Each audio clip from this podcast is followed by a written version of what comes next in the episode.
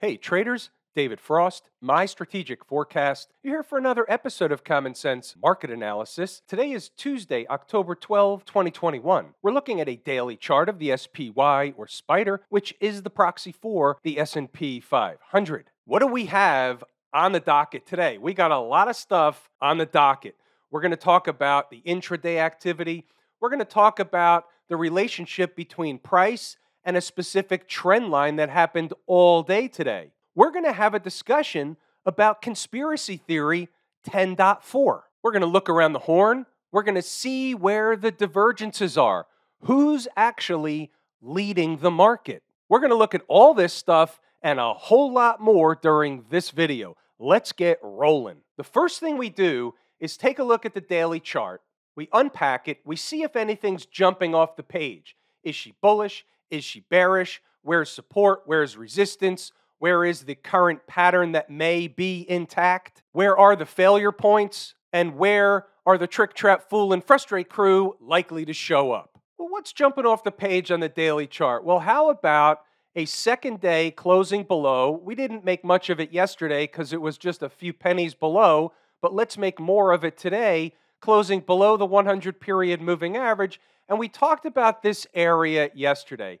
This basic zone where buyers showed up, the market had an opportunity to go down, they went back and forth, and the bulls won the battle. The question now is as they come into this zone, down to 431, 432, 430, in that zone, they started to go down there into the closing bell today, or right after the closing bell, as a matter of fact. Here's the ES contract, and if I'll move it over, you can see this is the 1600 candle. This is what closed at 1600 or 4 p.m. And then this is the candle that's going to trade until 415.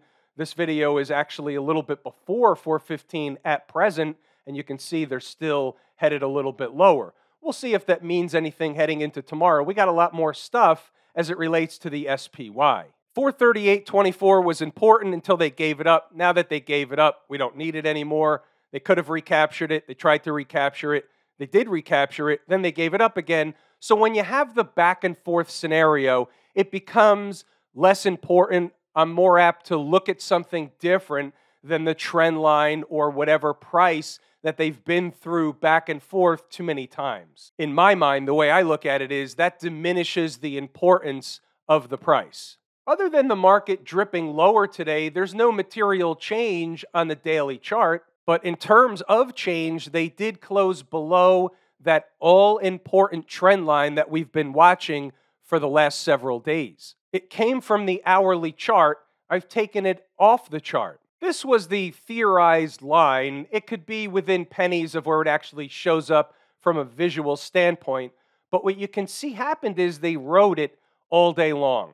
So, what we do know is the market was keenly aware of this trend line. Here's a five minute chart. The trend line slopes downward. As you can see, the market followed the trend line and kept fighting it all day long. Look at what happened into the closing bell. Here's a one minute chart.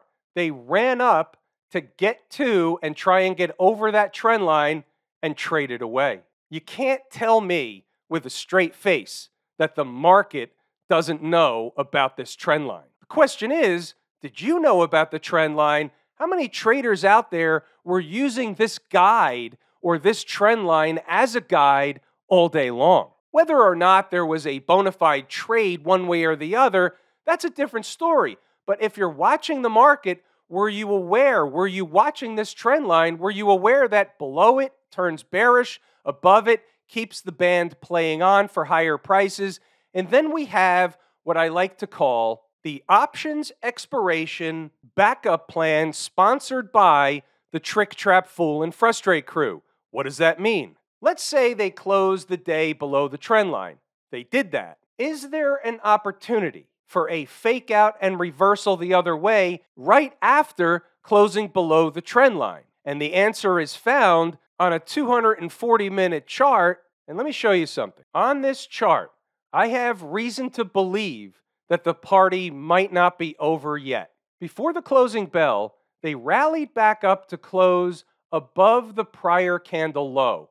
For me, that had some meaning And if they open below it tomorrow and start trading lower, then it had no meaning. But for me today, it had some meaning. I think the band is not necessarily packing up the equipment just yet. You have options expiration.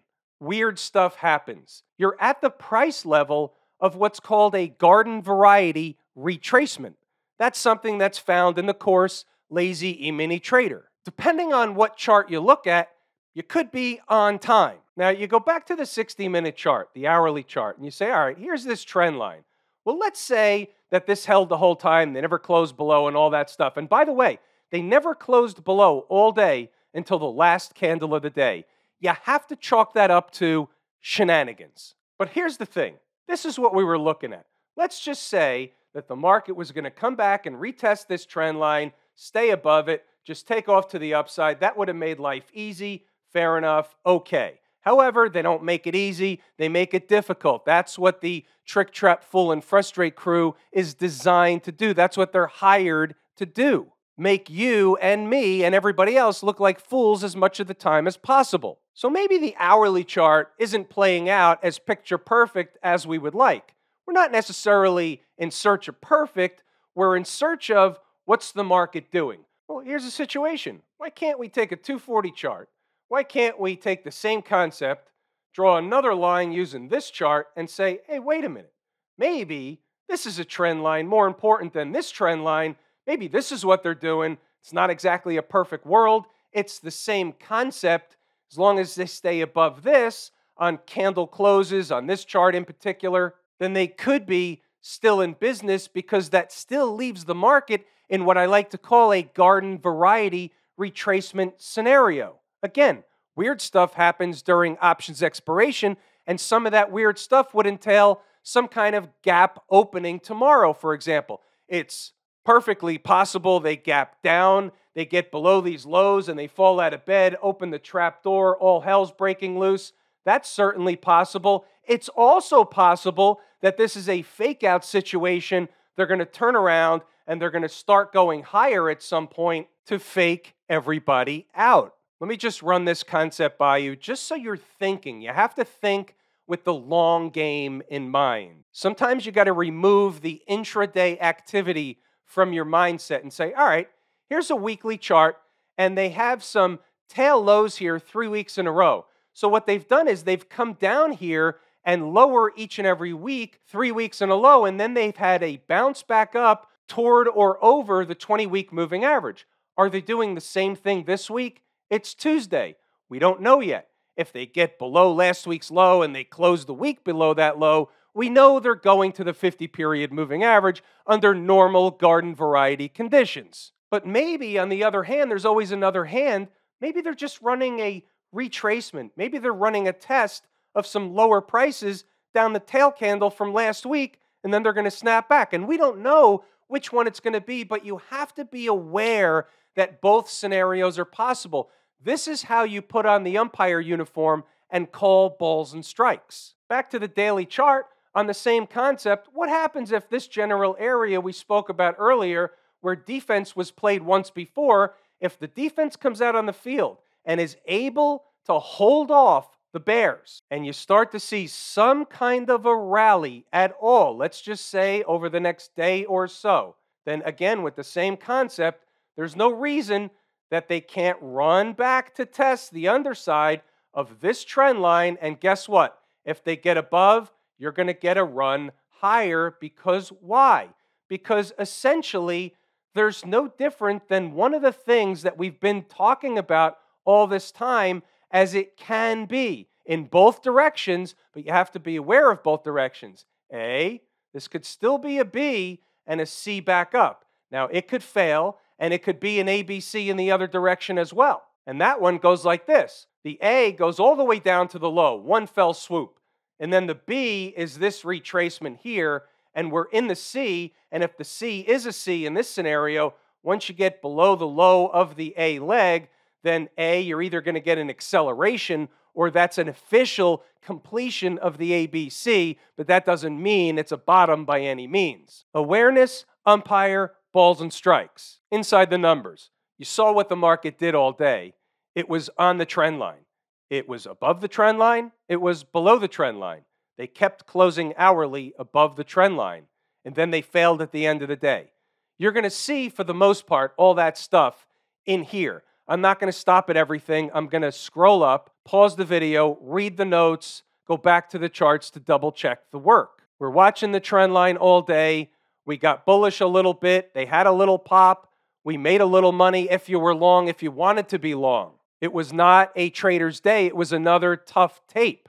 They were going to test 436. They did that a couple of times. You'll see it again later. They failed. They never were able to get much higher. Pause the video, read the notes, go back to the charts. It's all in here. Had a pretty good handle on the market today, regardless of the fact that they didn't really do anything. But right out of the chute, we're focused on the trend line. What are they doing?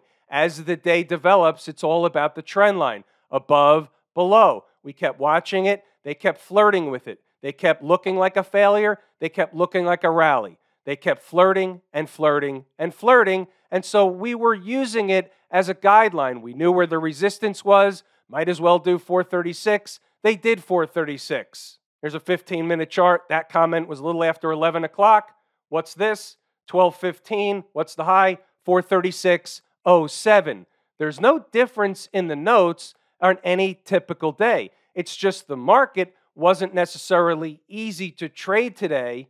It was a back and forth rodeo making a decision around the trend line all day. So we're moving along. We've got notes, we've got charts, we've got numbers, we've got where can they close above to put a stake in the ground. They couldn't do it, but we know the numbers. To get back below certain stuff, we know what to do with it.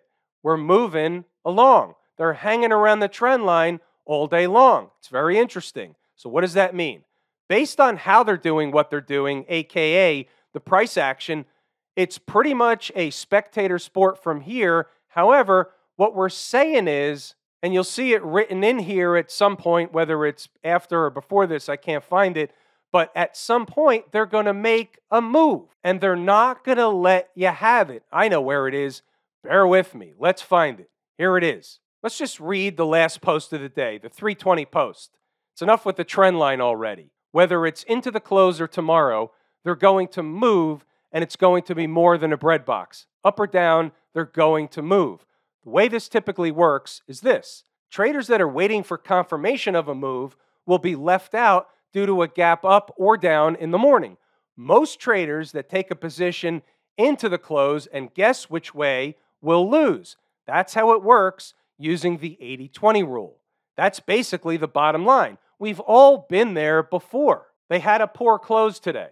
The futures ended up closing basically on the lows. They're signaling lower prices. That's what essentially the book is telling us. That doesn't mean they won't be gapping up in the morning. Allah, let me get to my conspiracy theory in a moment. I'm not saying this is happening right away, but it kind of ties into my conspiracy theory, what I think is going on in the market. Before we do that, we have to take a look at stocks on the move. We always look at the good, the bad, and the ugly. We're going to look at CTXS or Citrix, Facebook. ADM and FAST didn't hit their numbers. We don't want them, they're off the board. CTXS opened on the first number, the opening print, 9220. They bantered back and forth. As you can see from a one minute chart, anybody that did buy the opening print or slightly below it, the high, 9335, just a few minutes later. Then they went down to the second number, and they went back above the first number, down to the second, back to the first. As you can see, I can make a case for these two numbers. Those two numbers were important. They gave you a trade from the first, they gave you a trade from the second, they gave you a trade if you bought the first and the second. It's not a tremendous trade. Base hits put you in the Hall of Fame. We'll leave this one as a base hit in the book. Facebook, 31812, posted on the board bright and early. As you can see, after running some tests over and over again, that was, in fact, the number today, finishing out at 323.75. Nice rip. The numbers work. That's more than a base hit. That's a rounding first, stand up double. Let's take a look at Camp IWM. I'll get back to the conspiracy theory in a few minutes. So it's not falling, it's going the other direction. My favorite market leading indicator. Only up one third of 1%, but let's understand what that is. It was up on the day. more earlier, but even as the S&P 500 sold into the close, while this sold off a little bit, it didn't really sell much. Why is that? Why is money still flowing in to the IWM?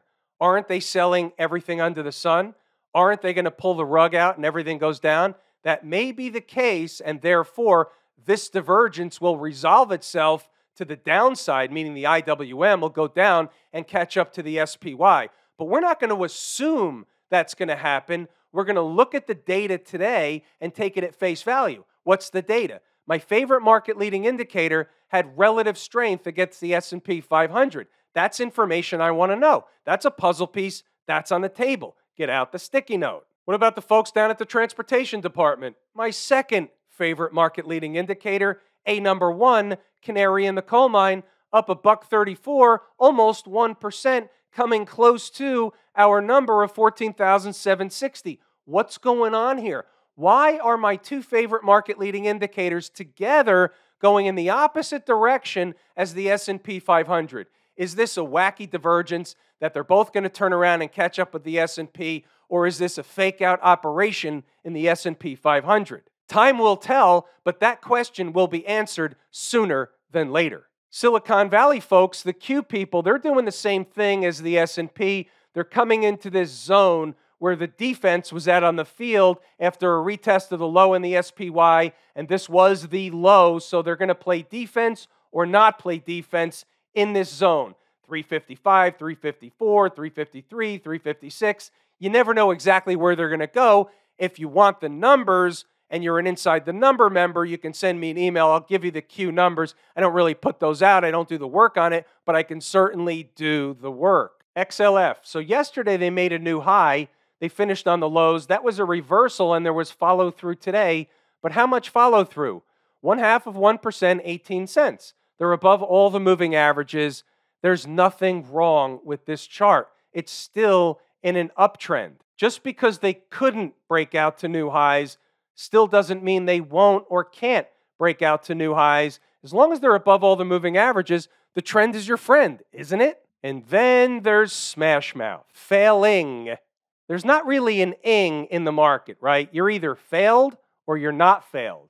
Right now, we can use teetering down 1.59%, 4 bucks, retesting the lows. Are we going to have a successful retest or are they going to break the low which breaks below the 200 period moving average, the last moving average on the daily chart, and where would they go? The first order of business would be 242.